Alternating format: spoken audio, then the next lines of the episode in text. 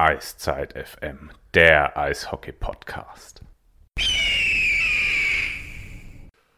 Einen schönen guten Abend. Wir sind zurück nach drei Wochen Pause. Eiszeit FM, euer Podcast zu den Adler Mannheim und All Things Hockey. Eiszeit FM ist der Phil. Hallo Phil, schönen guten Abend. Guten Abend, Sven. Und Eiszeit FM ist natürlich auch der Flo. Hi Flo. Guten Abend. Eiszeit FM bin auch ich Sven. Ähm, wir müssen kurz einschieben vorab. Die Pause war etwas länger. Wir haben alle momentan beruflich etwas zu tun, solange uns der Podcast nicht finanziert. Ihr habt es ja vielleicht gesehen auf Facebook. Phil macht jetzt groß beim Fernsehen rum. Er hat zwar immer noch ein Radiogesicht, aber sie haben ihn irgendwie aus dem Mattscheibe gelassen. Flo tobt sich jetzt bei der Rheinpfalz aus, schreibt von geschnürten Dreierpacks und nur ich gehe einem anständigen Beruf nach oder so. Aber das soll nicht unser Thema sein. Wir wollen reden über Eishockey, über die Adler, wollen einen Blick auf die Liga werfen und ähm, natürlich auch nochmal einen Blick auf die Nationalelf, denn Marco Sturm hat sich verabschiedet beim Deutschen Eishockeybund, ohne uns vorab Bescheid zu geben. Aber das, die erste große Frage muss natürlich sein, Flo, die Adler verlieren am Sonntag in Ingolstadt. Wie groß ist die Krise in Mannheim? Ja, die Enttäuschung ist riesengroß, muss ich ganz ehrlich sagen. Äh, der Abstand auf den zweiten ist ein bisschen geschrumpft. Ich sehe ganz schwierige Zeiten auf die Adler zukommen, ganz ehrlich. Nee, Spaß beiseite, mein Gott. Äh, ähm, ja, dass irgendwann mal eine Niederlage kommt, das war jetzt ein Fünfer fürs Phrasenschwein, das war mir schon klar. Wie die natürlich zustande gekommen ist, war natürlich wieder extremst unglücklich. Ich muss dazu sagen, äh, von dem Spiel am Sonntag habe ich nur gesehen, das letzte Drittel ähm, und die vorherigen beiden Drittel nur mitgelesen.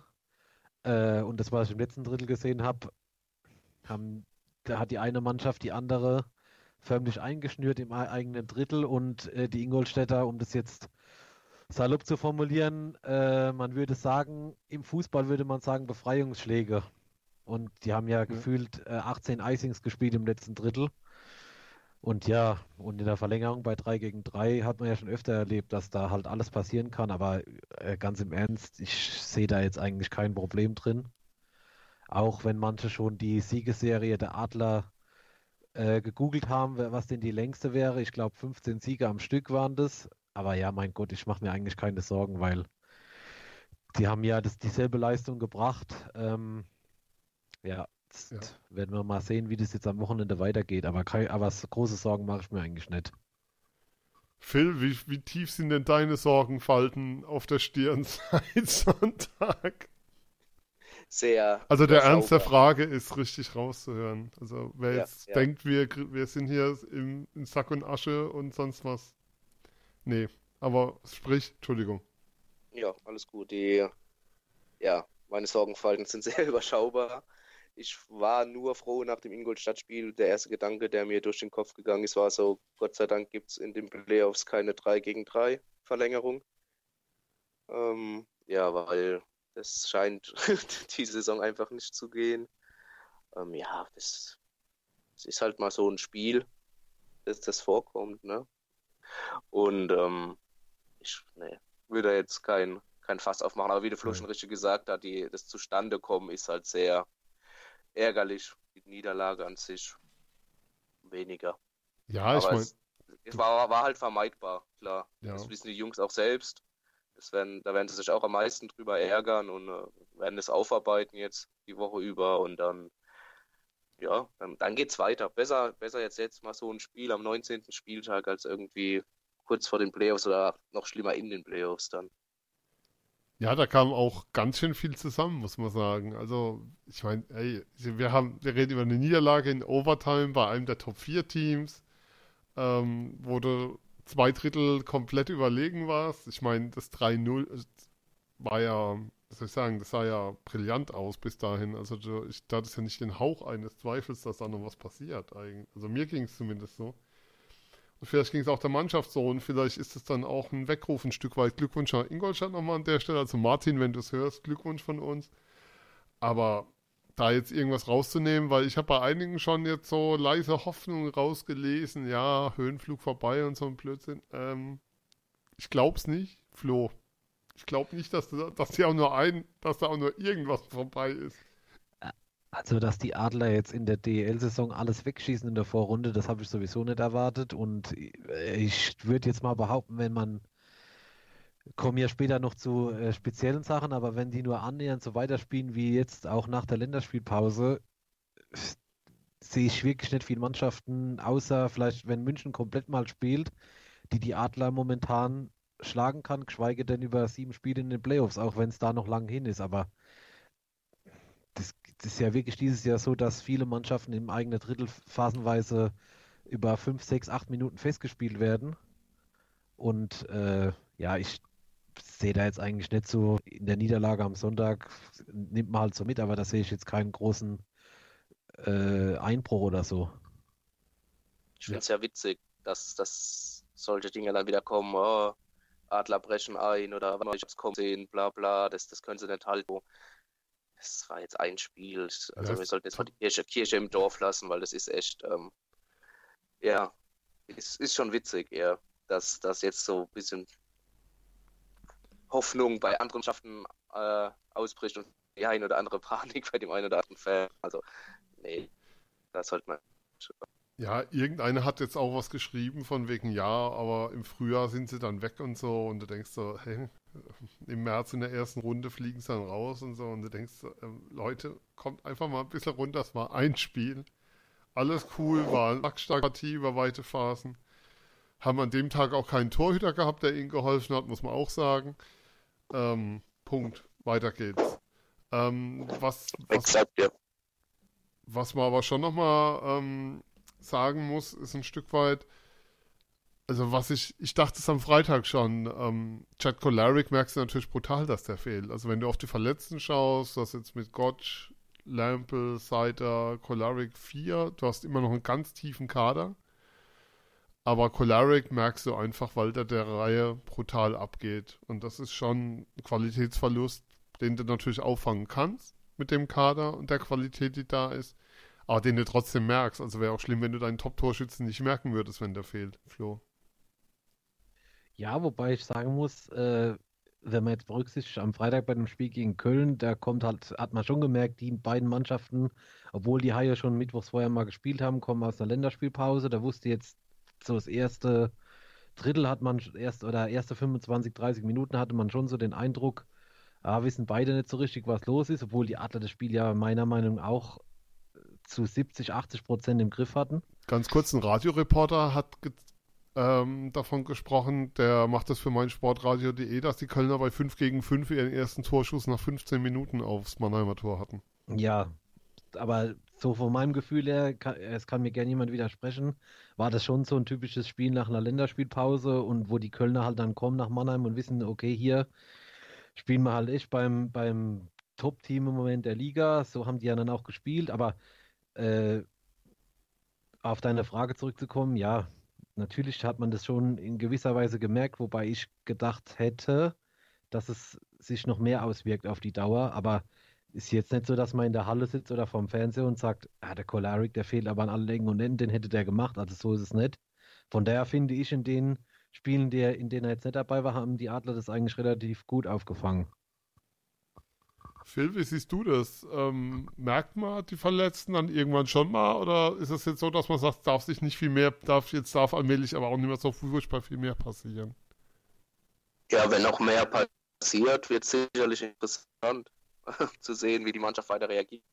Ähm, kurzfristig glaube ich nicht, dass es auswirkt. Also wenn der Status quo von jetzt, sag ich mal, gehalten wird, was die Verletztenliste angeht, dann sollte sich das nicht weiter auswirken, weil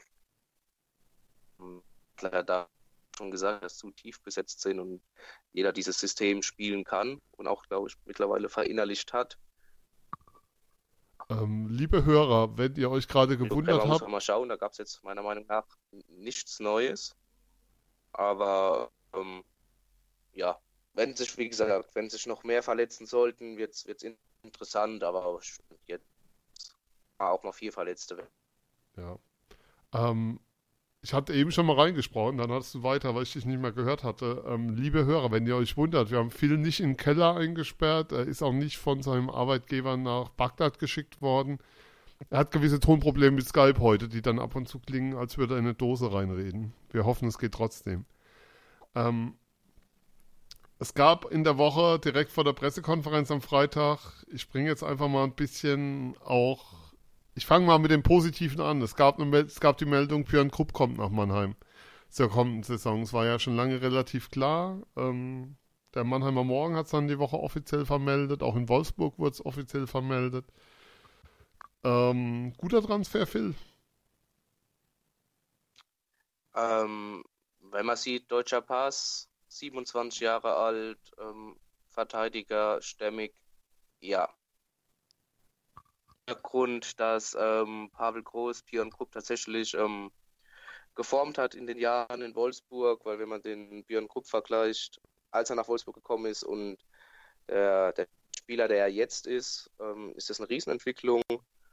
Und ich glaube, doch, der kann die Adler ähm, ja, nochmal verstärken oder nochmal so ein das berühmte Mosaiksteinchen im, im Gebilde, das sich äh, Pavel Groß, glaube ich, vorstellt. Jetzt, auf jeden Fall, ja. Jetzt habe ich natürlich gleich zwei Fragen dazu. Ähm, du war so ein bisschen einschränkend formuliert. Und die zweite wäre, heißt es, dass ein anderer deutscher Verteidiger in der kommenden Saison vielleicht nicht mehr im Kader steht? Ähm, wie man das mit den Kontingenten, wie man das mit Plätzen plant, oder ähm, ist es einfach eine Erweiterung aus deiner Sicht?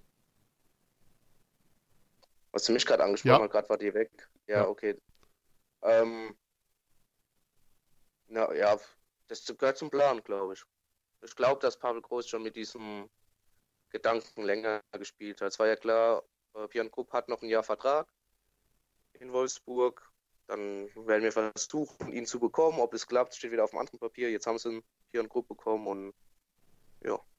Also wie gesagt, ich glaube, das ist ein Teil des Plans, ja der da lautet, ähm, dass ein anderer Deutscher noch gehen muss zur neuen Saison. Also dass man die, äh, weil es kommt ja sozusagen deutscher Spieler da mit rein in den Kader und das heißt, ähm, fällt damit einer raus im kommenden Jahr? Aus deiner Sicht, ja, das war die Frage. Gut. Ich habe nur, die, nur den letzten ja. Teil mitbekommen. Ähm, sorry, ja. Ähm, ja, definiere deutschen Spieler, ne? Also ich denke. Deutscher Pass. Gut, ja, ich kann mir vorstellen, das trifft es dann eher. Ich kann mir nämlich gut vorstellen, dass ein Spieler mit deutschem Pass dann gehen muss oder gehen wird. Und klar, die Sprache ist, ja. oder die Rede ist von Cody Lample. Ähm, wenn die, das der Ist-Zustand ist, auch noch am Ende der Saison, wie er momentan ist, klar, er ist jetzt verletzt, aber wie er vor seiner Verletzung war, ähm, dann werden sich die Wege wahrscheinlich ähm, ja, trennen und darf die Position wird dann Björn Grupp einnehmen. Flo, ein Thema, was wir am Freitag auch auf der Pressekonferenz hatten, natürlich war, es gab eine Diskussion zwischen dem Kollegen und Pavel Groß, die sich darum drehte, ob die Adler im zweiten Drittel ähm, ja so ein Tief haben in ihren Spielen und ob sie da Schwäche zeigen, die sie im ersten Drittel, wo sie sehr stark rauskommen, erfahrungsgemäß, und auch im letzten Drittel nicht zeigen. Dem hat Pavel vehement widersprochen und gesagt, er möge dafür bei, er fordert dafür Beispiele, weil er das anders sieht. Wie, wie ist das so deine Wahrnehmung, deine Einschätzung? Äh, bei Fragestellung hätte ich dieselbe Einschätzung gehabt, dass, aber das ist ja doch, reden wir mal den Satz fertig, dass die Adler im zweiten Drittel ein bisschen abfallen, aber das ist ja anscheinend wirklich nur gefühlt, äh, gefühlt so. Ähm, wenn man jetzt von dem ganz hohen Niveau im ersten Drittel, also wie die fast jedes Spiel anfangen, mal guckt, okay, im zweiten Drittel kommen sie dann nicht mehr so stark raus. Aber ich glaube, das ist einfach nur eine gefühlte Sache von Leuten, die zugucken und die jetzt keine Statistiken vor sich liegen haben. Und so, glaube ich, kommt das Bild, Bild zustande. Jetzt natürlich in Ingolstadt mit dem zweiten Drittel wird der Eindruck vielleicht ein bisschen untermauert, aber die Statistiken geben da ja wohl anscheinend was anderes her. Ja, ähm, wobei ich greife da mal kurz dem Kollegen unter die Arme. Die Statistiken sagen, dass die Adler von den letzten acht Dritteln, die gespielt wurden, also von den letzten acht Spielen, nur einmal das Mitteldrittel gewonnen haben. Also wenn man nach Toren geht. Schussbilanzen und so weiter, alles rausgenommen, sagt ja nichts über die Qualität des jeweiligen Spiels aus. Aber ergebnistechnisch ähm, stimmt's was der Kollege gesagt hat. Für ja, Inter, der, ja, das, das, das finde ich dann schon spannend, weil ähm, meine Wahrnehmung ist mittlerweile eigentlich auch eher bei der von Pavel gewesen, was die Spiele angeht. und dass man da sehr, sehr gut gespielt hat. So, jetzt nochmal, Phil, ähm, an dich die Frage. Wir hatten es ja intern davon in unserem Verteiler, den wir ja während der Nicht-Sendungen pflegen. Du warst eher so auf der Seite des Kollegen, kann man sagen, was die zweiten Drittel angeht. Wie, wie siehst du es denn? Ja, vom Gefühl her schon. Also ich finde, man kann nach wie vor auch nach 19 Spieltagen so eine Schablone auf das Spiel der Adler legen. Sie kommen immer mit viel Aufwand im ersten Drittel raus, dominieren da den Gegner, egal eigentlich bisher, wie er heißt. Ähm, gehen dann aber oft nur mit einer ein- oder zwei Tore Führung in die Kabine, weil sie deutlich höher hätten führen können und haben dann ähm, so einen kleinen Abfall. Also es ist natürlich ähm, Abfall auf sehr hohem Niveau, ne? Also weil sie im ersten Drittel, finde ich, immer brutal stark spielen. Äh, sind sie im zweiten Drittel nicht ganz so stark und kriegen im dritten wieder die Kurve. Man muss aber auch dazu sagen, das ist natürlich auch eine Qualität und man muss dazu sagen, ähm, dass äh, im zweiten Drittel man selten das Gefühl hat, dass sie jetzt noch das Spiel aus der Hand geben. Also ich hatte weder gegen Köln noch das Gefühl, dann vor der Deutschland Cup Pause in Nürnberg, als die Nürnberger den Anschlusstreffer gemacht haben, dass da, oder auch in Iserlohn, als Iserlohn Zweimannführung ging, glaube ich, wenn ich mich richtig erinnere, dass die Adler das groß aus der Hand geben, weil sie einfach diese Qualität im, im Kader haben. Ähm, ja, wie gesagt, ich sehe das zweite Drittel auch ein bisschen als Schwäche an im Adlerspiel und vielleicht als den Knackpunkt, wenn man die Mannheimer knacken möchte, dann vielleicht da. Aber das ist wie gesagt äh, Kritik auf sehr hohem Niveau. Also, also andere Teams, wenn ihr Mannheim schlagen wollt, kommt einfach nur Erst von der zweiten 20. Drittel. bis 40. Minute aufs Eis und lasst den Rest sein. Ich habe die Tage bei YouTube ein Video gesehen. Es gibt ein Spiel, da ist Nordhorn ohne Torhüter, ich glaube, nach Freiburg gefahren oder so. Und hat 29-5 verloren, beziehungsweise der Torhüter ist nach drei Minuten vom Eis. Also vielleicht wird das so ein Hinweis, so kommt ab der 20. bis zur 40. und lass den Ja. Rest liegen. Aber kommen die Krefelder nicht raus am Freitag jetzt. ja, die trauen sich wahrscheinlich dann nicht. Ähm, aber das, das zeugt natürlich auch davon, dass die Mannschaft konditionell Flo total gut in Schuss ist. Also dieses letzte Drittel auch in Ingolstadt, auch wenn man nicht gewonnen hat, das Spiel, aber die Leistung war ja schon überragend dann wieder. Also so zurückzukommen, nachdem man innerhalb von fünf Minuten drei Dinger gekriegt hat, fand ich schon sehr beeindruckend. Ja, habe ich ja eben schon äh, angedeutet und das, was äh, Philipp auch gesagt hat, würde ich nahezu fast untermauern. Äh, vor allen Dingen dieser Eindruck, dass, dass, dass man halt nicht oft das Gefühl hat, momentan, äh, die Adler könnten das Spiel verlieren. Den Eindruck hatte ich jetzt am Sonntag auch nicht. Aber gut, in der Verlängerung kann halt immer alles passieren bei 3 gegen 3. Aber in der regulären Spielzeit bei 5 gegen 5 kann ich mich jetzt schwierig seit ähm, Anfang September an ein Spiel erinnern, wo die Adler mal festgespielt wurden oder mal unterlegen waren. Von daher würde ich, was Philipp gesagt hat, ohne dass ich das jetzt nochmal wiederholen muss, Ja. würde ich so unterschreiben. Ja, also es ist halt schon so, 3 gegen 3, ähm, viermal Overtime gespielt, viermal verloren. Das ist schon eine Bilanz, wo du denkst, so, so, schle so eine schlechte hat nur Wolfsburg. Ja, ich sehe, du hast Statistiken geschaut. Ja, ich habe, ähm, irgendeiner von uns drei muss sich ja irgendwie auf irgendwas vorbereiten hier. Also ja, ich, Ja. acht Mitteldrittel in Folge, eins nur gewonnen, ähm, Overtime, Bilanzen. Also so, ey, also wir können ja nicht nur so tun, als hätten wir Ahnung und haben keine. Irgendwann fallen wir damit auf. Deswegen so ein bisschen was müssen wir schon nachschauen ab und zu mal. ja, Aber Ja, dann die lasst wichtigste, die wichtigste Statistik ist ja, was bei dem N steht, ne? bei den Niederlagen. Da steht bei den Adlern immer noch eine 1, also N0, ja, eins. alles. N1 Alles steht eine cool. 4. Nee, das ist schon, das ist schon ganz cool. Und auch kein 3 Ja. zu 8 in Iserlohn und so. Die haben in Iserlohn ganze 14 Torschüsse zugelassen.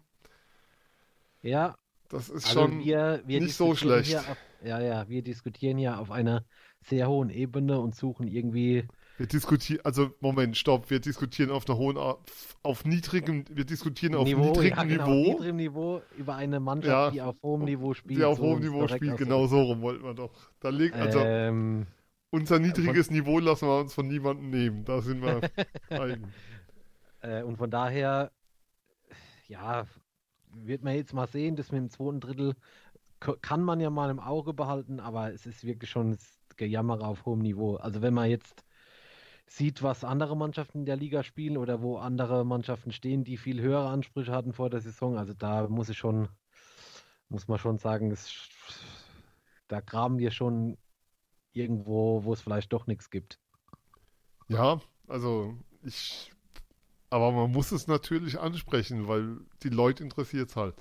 Äh, Was wir auf alle Fälle erwähnen sollten, müssen und dürfen, die Fahrradtour, die das Fanprojekt organisiert hat für Rosis Kids Corner vor dem Spiel gegen Augsburg, hat 1800 Euro erbracht. Ich finde das eine bockstarke Leistung, wenn du siehst, wie viele Leute da unterwegs waren. Ganz, ganz, ganz grandios. Ähm, soll hier nicht unter den Tisch fallen. Das war eine sehr, sehr coole Aktion, tolle Sache, äh, was da zustande kam.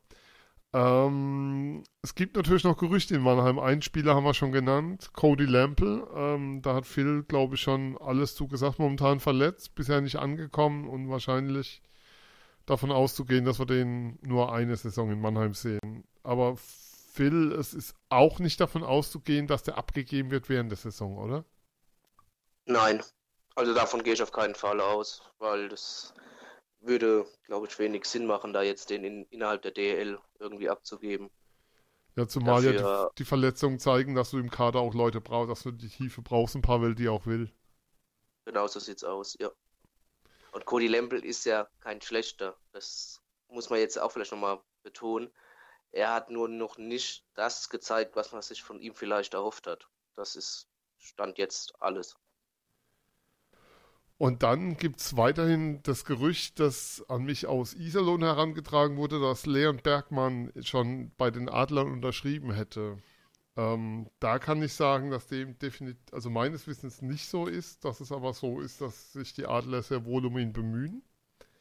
Ähm, jetzt muss man dazu sagen, dass es allerdings ein Bemühen ist, was nicht dem geschuldet ist, dass die Adler irgendwie an der U23-Regel unbedingt schrauben müssten, weil Natürlich kann es sein, dass Moritz Zeit dann nicht mehr lange da ist, aber wer glaubt, dass die Adler das nur aufgrund dieser U23-Nummer machen, soll doch einfach mal kurz schauen, wer da in Heilbronn gerade im Tor spielt und wie gut er ist und ob wir den nicht in Zukunft vielleicht dann in Mannheim sehen werden, nachdem ja Axel Alavara auch gesagt hatte, dass Strahlmeier in Mannheim kein Thema ist und das sehr glaubwürdig hier gesagt hat, ähm, gehen wir einfach mal davon aus, dass wir den Torhüter der Heilbronner Falken dann demnächst in Mannheim sehen werden.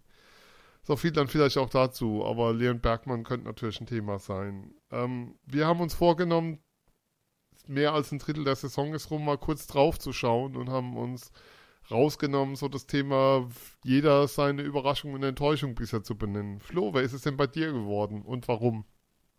Ja, Überraschung, fange ich mal an, sind für mich eigentlich äh, die Augsburger Panther, weil die äh, ziemlich weit oben stehen in der, äh, in der Tabelle mit äh, 34 Punkten und der Abstand zu den Kölner Haien ja schon auf 5 Punkte ist, äh, auf, auf Platz 7. Ähm, Überraschung kann man natürlich jetzt, wie soll ich jetzt sagen, hätte man viele auswählen können. Ich habe mir jetzt mal die Augsburger Panther ausgewählt, weil ich finde, die passen da oben nicht so richtig rein mit Mannschaften wie Mannheim München. Düsseldorf hatten wir ja in der Saisonvorschau auch schon aufgrund des Kaders relativ weit oben. Ingolstadt Nehmen uns doch nicht alles weg. Ingolstadt hatten wir ja gesprochen und es stehen ja noch andere Mannschaften da dabei, um das zu verkürzen und die Enttäuschung hätte ich mich entscheiden müssen oder äh, habe ich mich entscheiden müssen, auch zwischen zwei Mannschaften und habe da kurzfristig auf die Thomas Savo Ice Tigers äh, mich festgelegt, weil ich das Spiel gegen Schwenningen am Sonntag gesehen habe und das war schon harte Kost. ja, das war schon, abgesehen von einer offenen äh, Strafbanktür, war das schon echt ziemlich harte Kost. Und habe mir auch dann im Nachgang mal einige Sachen aus Nürnberg angeguckt, wie äh, äh, Ice Tigers Magazin heute Mittag zufällig auf äh, bei Frankenfernsehen und da ist die Luft ja wirklich ziemlich dick in Nürnberg. Und äh, zumal ich das Spiel jetzt gesehen habe am Sonntag und da kann ich jetzt absolut verstehen, warum, weil das war schon sehr, sehr unterirdisch schlecht. Wenn man da vielleicht noch mal kurz den Bogen zu den Adlern äh, spinnt, dann an dem Sonntagabendspiel gegen äh, Ingolstadt, da hatte man schon so den Eindruck, phasenweise spielen hier verschiedene Ligen äh, von 14 Uhr auf 19 Uhr. Also das war schon sehr. Deswegen würde ich sagen, die Thomas Sabo Eisteiger sind bisher die Enttäuschung. Und ich glaube, da bin, werde ich nicht der Einzige sein, der das sagt. Ähm, zu den Thomas Sabo Ice Tigers nach dem Spiel sehr zu empfehlen. Ähm, Sebastian Böhm von den Nürnberger Nachrichten schreibt immer einen sehr, sehr langen Blogbeitrag und gerade der vom Sonntag zu den Thomas Sabo Ice Tigers sehr, sehr lesenswert. Ja, Ihr findet ihn, glaube ich, Männer, die auf Tiger starren, heißt der Blog, wenn ich es richtig im Kopf habe, aber einfach Nürnberger Nachrichten, Sebastian Böhm, wer da nochmal mehr tiefer reingehen will, sehr, sehr lesenswertes Ding. Und heute auch im Interview in, im Ice Tigers Magazin da bei Franken. Phil, wer sind denn deine zwei? Ja, komme ich erstmal zur Überraschung, weil die Enttäuschung ist bei mir auch auf die. Nürnberger, auf die Nürnberger gefallen. Ähm, vielleicht bei Nürnberg noch, ja, enttäuschend bisher allgemein. Sie haben zwar mit Jasin Elis, Steven Reinbrecht äh, zwei richtige Stützen verloren vorne. Ähm, Will Acton hat noch nicht eingeschlagen. Brandon Buck ist jetzt verletzt. Ähm, Trainer nach vier Spieltagen entlassen. Da wie der Flo ja schon gesagt hat, oder ihr beide, ähm, da ist die Luft dick und liegt wohl viel im Argen. Ähm, hätte ich so nicht erwartet vor der Saison. Wenn ich aber auch nicht so erwartet hätte, im positiven Sinne jetzt aber, ähm, sind die Krefeld Pinguine, Mhm. die, ähm, ja, die ich nicht mal annähernd in diesen Tabellenregionen erwartet hätte. Neuer, neuer, weil nach den solchen Jahren, die, den sie, die sie hatten, Da hat der Trainer Jetzt- verlängert jetzt auch schon, ne? Bis 2020. Jetzt schon, ja, genau. Ja. Ja. Also großer Vertrauensbeweis. Er macht wohl auch sehr gute Arbeit. Augenscheinlich. Ähm, man wusste ja auch nie, wie soll man die Krefelder denn jetzt einschätzen, weil auf dem Papier haben sie sich meiner Meinung nach wenig verstärkt. Äh, dass Cos- Costello jetzt so einschlägt oder auch ein äh, Jakob Berglund ähm, nach seinen gezeigten Leistungen in Iserlohn jetzt doch so eine Saison spielt, stand jetzt war doch sehr überraschend. Auch ein Philipp Bruckgießer gefällt mir sehr gut, was ich von ihm gesehen habe zumindest.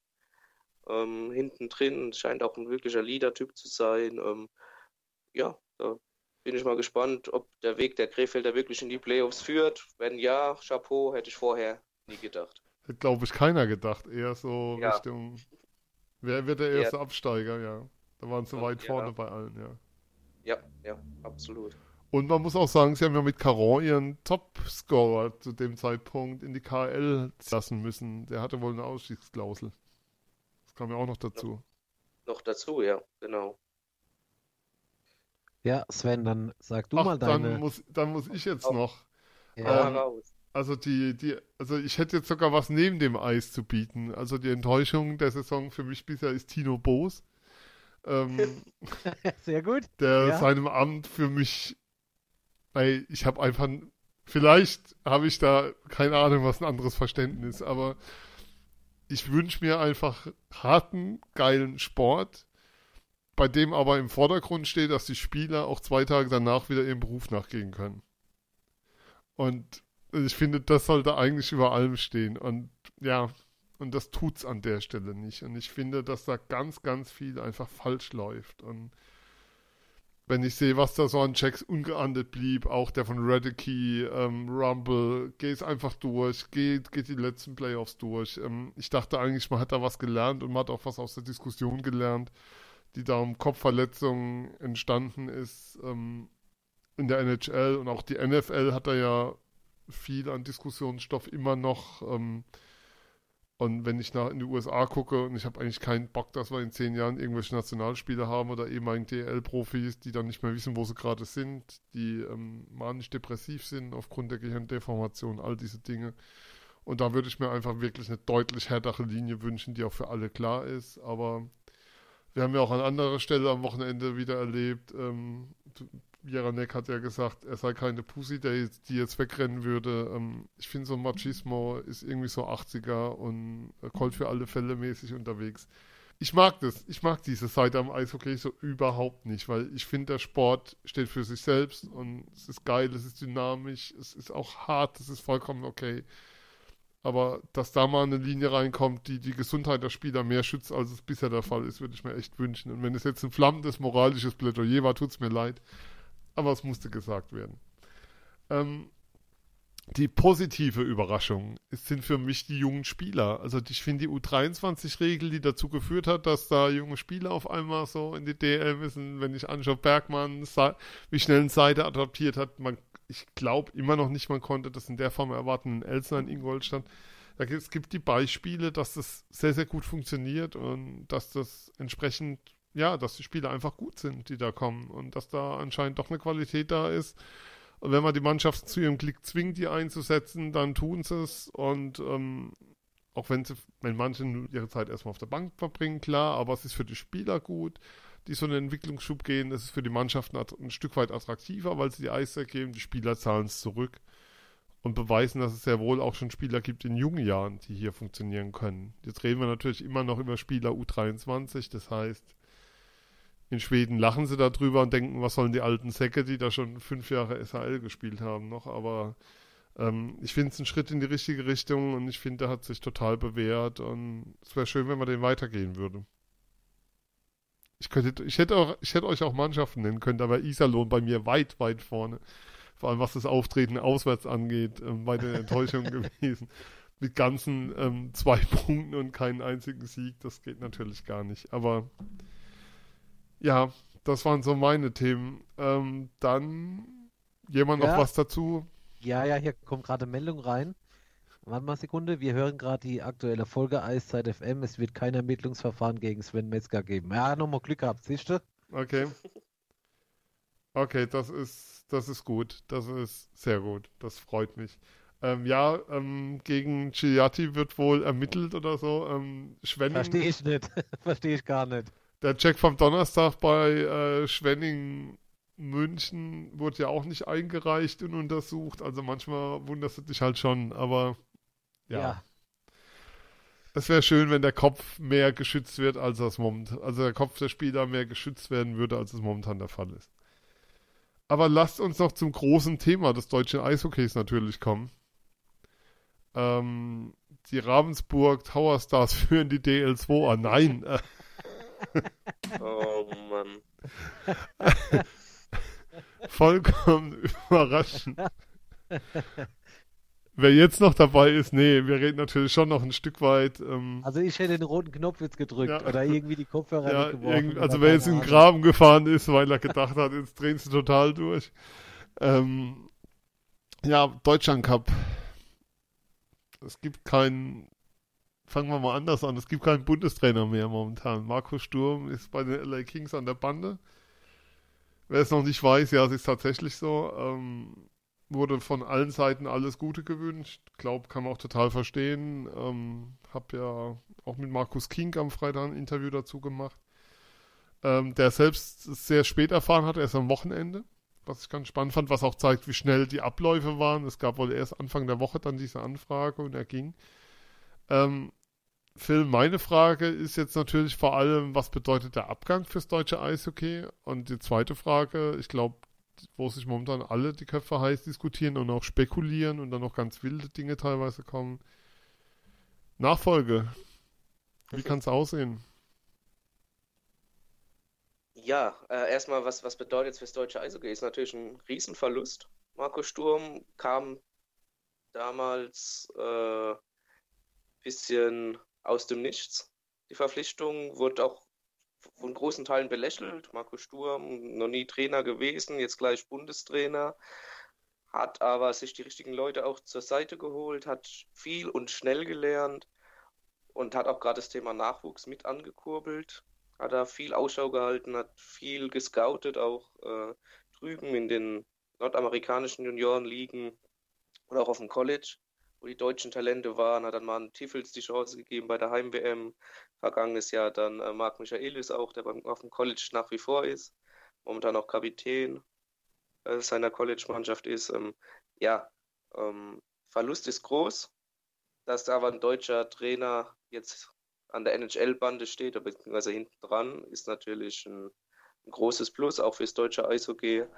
Ähm, fängt aber diesen, dieses Loch, den das Marco Sturm hinterlassen hat, jetzt erstmal nicht auf.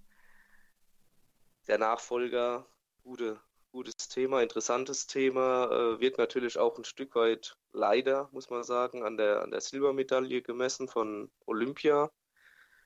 Ähm, wer es werden könnte, man hört ja vermehrt, dass es bei der WM erstmal eine Übergangslösung gibt, sprich ein Trainer, der ähm, in der DL aktuell noch unter Vertrag steht.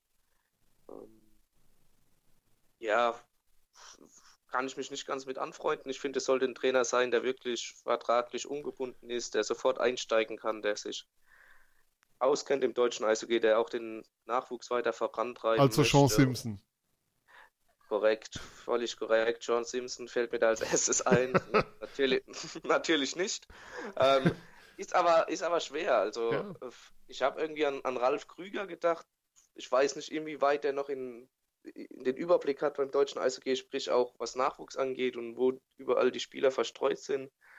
Ähm, ist ja momentan bei Southampton, wenn ich richtig Ja, bin. In der Premier League, ja, im. Fußball. Ja, im Fußball halt, ja. Und ähm, jeder, der weiß, wie viel Geld in der Premier League im, im Umlauf ist, äh, wird vielleicht schwer, wird vielleicht auch weniger schwer, als wir, als ich mir jetzt vielleicht vorstellen kann, äh, ihn da vielleicht frei zu kaufen, wenn er überhaupt Interesse hat, den Posten zu nehmen.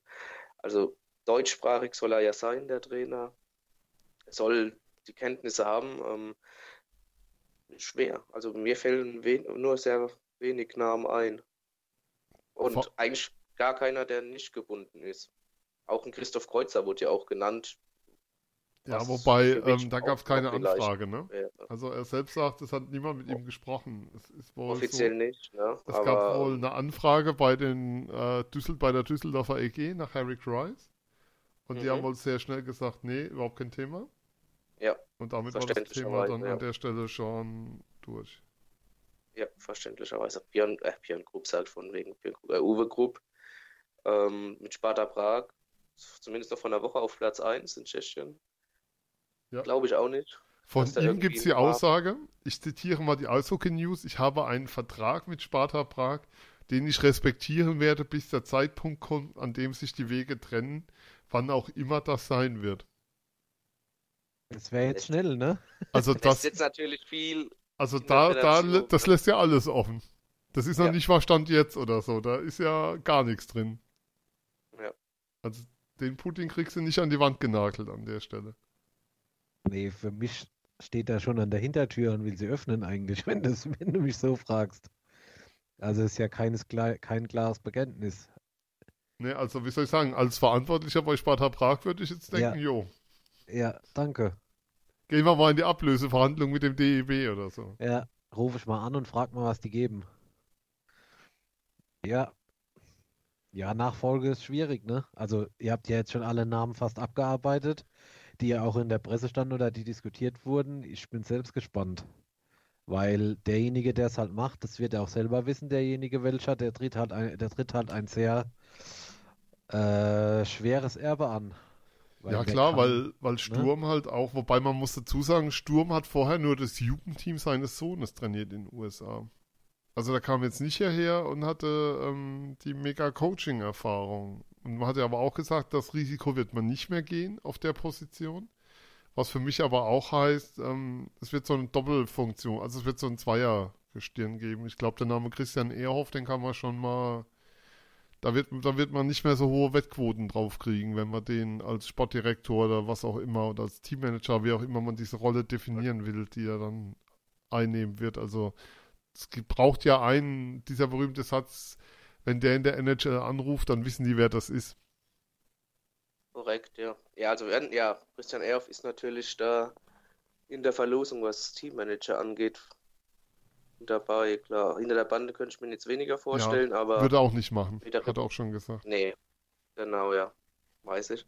Aber mit der Reputation, die er hat, klar, ist das ein Name, wie du richtig sagst. Wenn der anruft in der NHL, weiß auch jeder, wer am Ende der Leitung ist, ja. Auch der Name Jochen Hecht ist einer, der, der in den USA noch einen sehr großen Klang hat. Also der hat da nichts an Reputation verloren. Ähm, der kommt aber gerade so gar nicht vor, ne? Also in der öffentlichen Diskussion. Ich weiß nicht, wie es der DB sieht, aber zumindest in der Öffentlichkeit kein Thema gerade. Und der hat schon als Development Coach und Assistant Coach gearbeitet. Wer weiß, wer weiß. Ja. Ohne dass ich jetzt, ohne Ja. dass ich jetzt irgendwas weiß, aber es gab es ja schon mal oft, dass jemand aufgetaucht ist, ohne dass man drüber diskutiert hat im Vorhinein. ja man, man hat schon Pferde kotzen sehen, ne? Ui, ui, ui, jetzt wird's Ui, aber. jetzt müssen wird's ja aber Jetzt, jetzt, jetzt, geht's jetzt aber, müssen wir das Thema wechseln. ähm, Also, ne? Das ist fast auf dem Niveau angekommen von, die Spieler haben es genossen, dass in der Kabine Deutsch gesprochen wurde. Das fand ich auch einen sehr schönen Satz von Marco Sturm. Da dachte ich so, uff, okay. Ähm, ist, wenn, wobei, wenn du so manche hörst, fragst du dich, ob, also Abelshauser oder so, ist das Deutsch?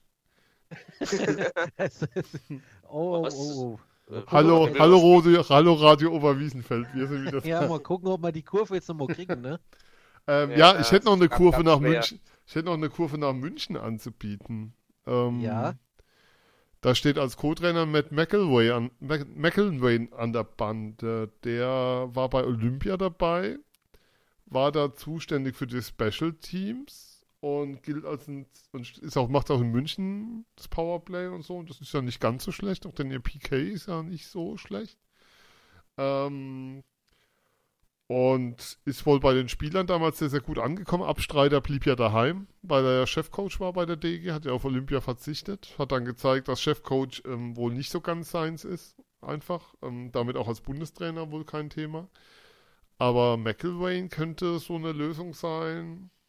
Ich glaube, so in der Szene wird, würden das viele ziemlich gut finden. Im Sinne von passt. Also das wäre zumindest von, vom Fachlichen her könnte es gut passen. Ob das dann einer ist, den, also da, da muss dann schon jemand nebendran stellen, den die Leute auch kennen. Natürlich. Ja, Also Erhoff, was wir gesagt haben, so ein Türöffner halt. Weil Sturm war schon einer, der saß halt irgendwie, den hättest du auch noch bei Wetten das hinsetzen können, ohne dass er negativ aufgefallen wäre und hätte gut hingepasst und ausgestrahlt. Und da, da gibt es halt im deutschen Eishockey nicht so viele Persönlichkeiten, die das können. Das war jetzt unfair gegenüber Markus Lanz. Ach, da war er auch, Entschuldigung. Ich, du guckst es ja immer, ich bin da ja raus. Wetten das, hast du gesagt. Da hätte Ja. man bei Wetten das hinsetzen können. Ja. Ah, ja, ja. Wir müssen jetzt die Kurve wieder kriegen. Ach so, ja, schon wieder. Nochmal. Ja, Wir sind heute Ja. ständig am Kurven fahren.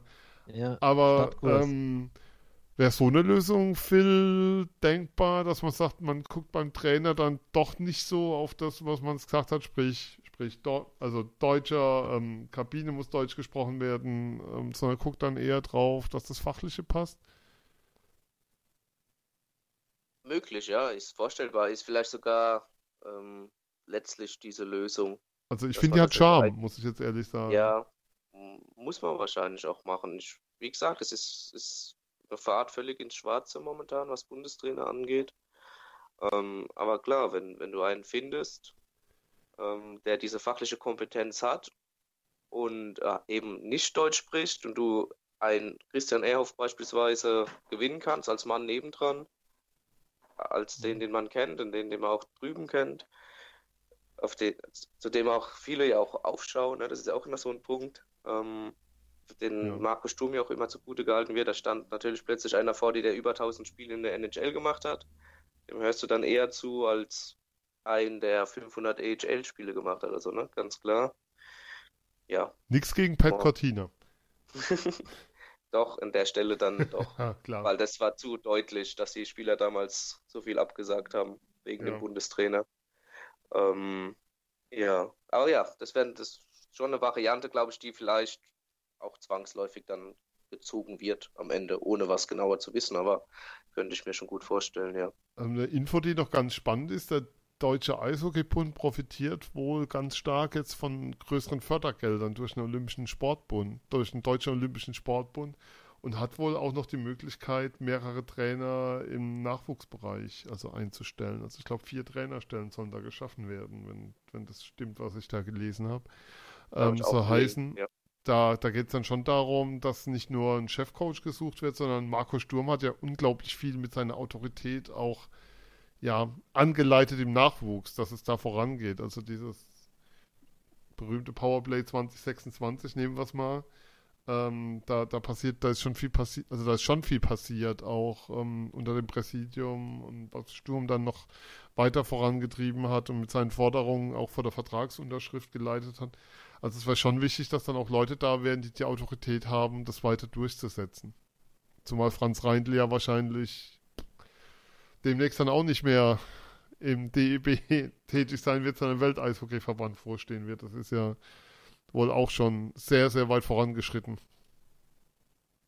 Ja, von daher wäre es natürlich begrüßenswert, wenn der Nachwuchs noch weiter ausgebaut wird. wenn man dazu die Mittel hat, umso besser, umso schöner. Ja. Kann, nur, kann nur positiv sein. Flo, wer wäre denn, wenn du jetzt wählen dürftest, jetzt machen wir noch eine Wunschrunde zum Abschluss. Wer wäre denn dein Wunsch-Bundestrainer? Oh, schwierig. Das ist wirklich eine ganz schwierige Frage, weil es ja noch nicht, nicht wirklich nur Gerüchte gibt, nichts Konkretes. Ich, da würde ich jetzt echt keinen Namen nennen wollen. Sei mir nicht böse, aber. Alles, alles gut. Äh, sau schwierig. Phil, hast, hättest du äh, Krüger wäre deiner oder hättest du äh, was anderes noch? Ja, wie gesagt, Krüger ist so einer, der mir halt in den Sinn gekommen ist, aber natürlich mit dem Risiko behaftet, dass er jetzt auch schon länger draußen ist und ähm, ich ihn auch persönlich nicht kenne, ähm, von daher gar nicht weiß, wie er überhaupt da reinpassen würde. Ich glaube von seiner Art her schon, wenn ich ihn in Interviews erlebt habe und so, aber ähm, ja, ich weiß halt, wie realistisch das ist. Ich würde ja und gern. Ja, meiner. Ähm, ja. Pavel Groß geklont, bitte.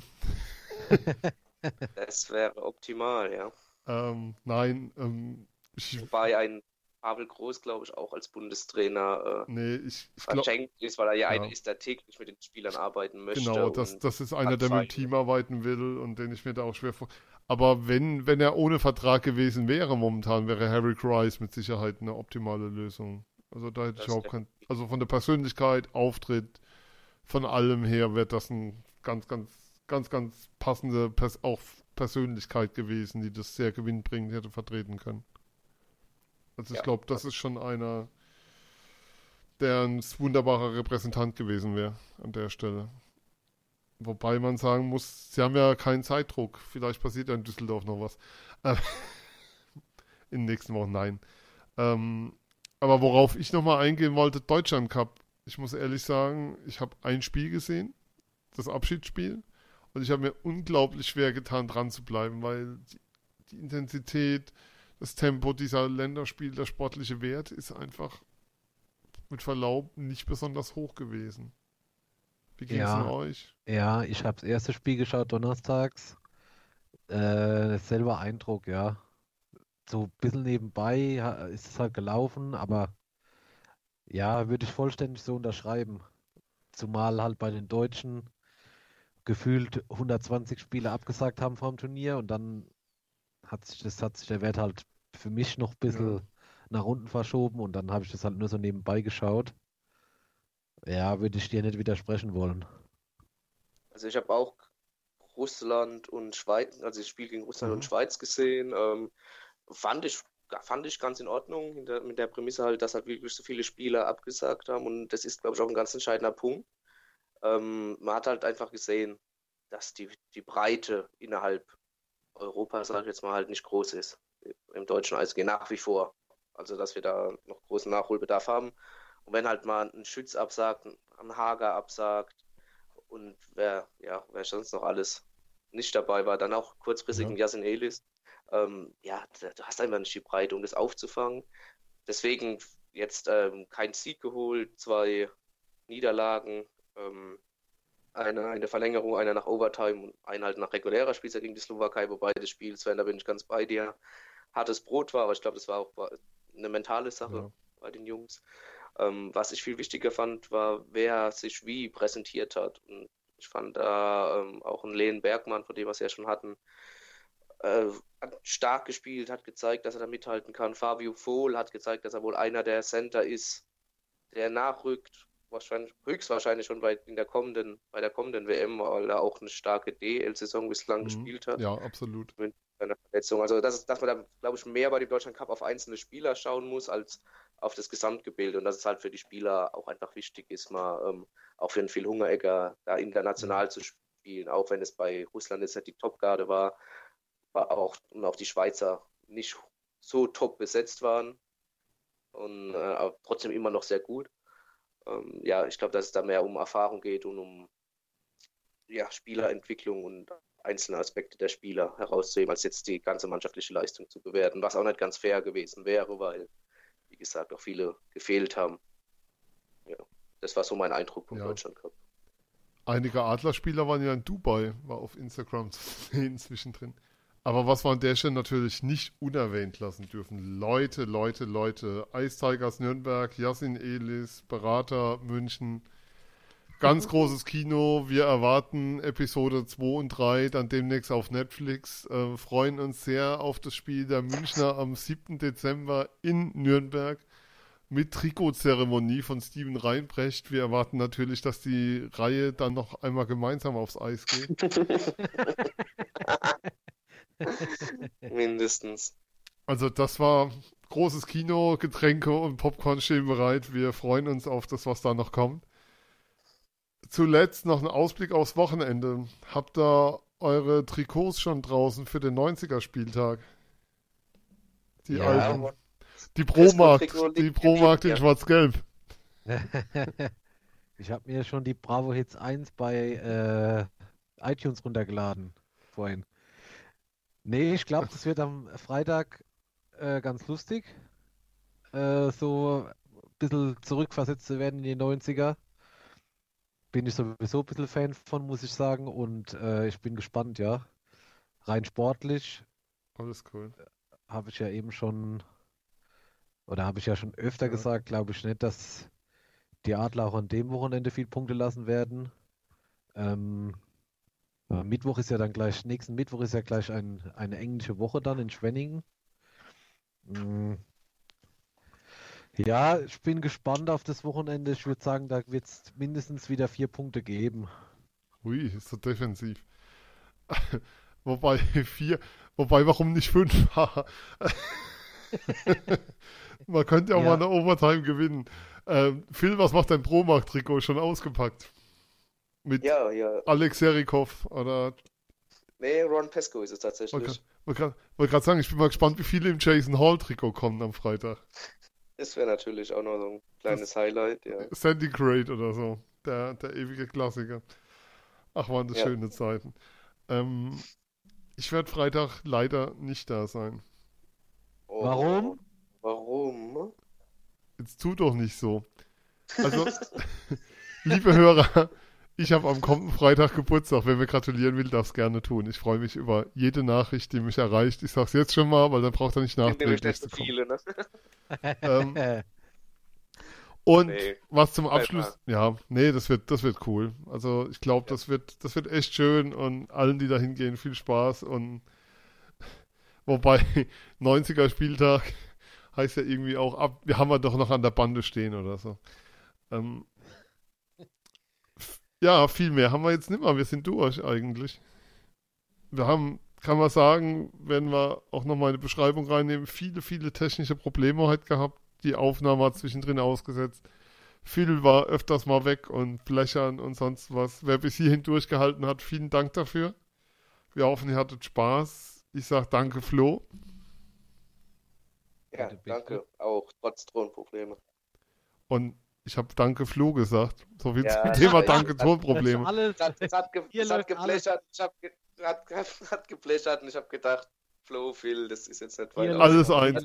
Danke, Flo, danke, Phil, ihr seid großartig. Ja, ja. Ich bin Tolle Sven. Unsere, unsere Aufnahmesoftware ist Skype und wir sind raus. Bis zum nächsten Mal.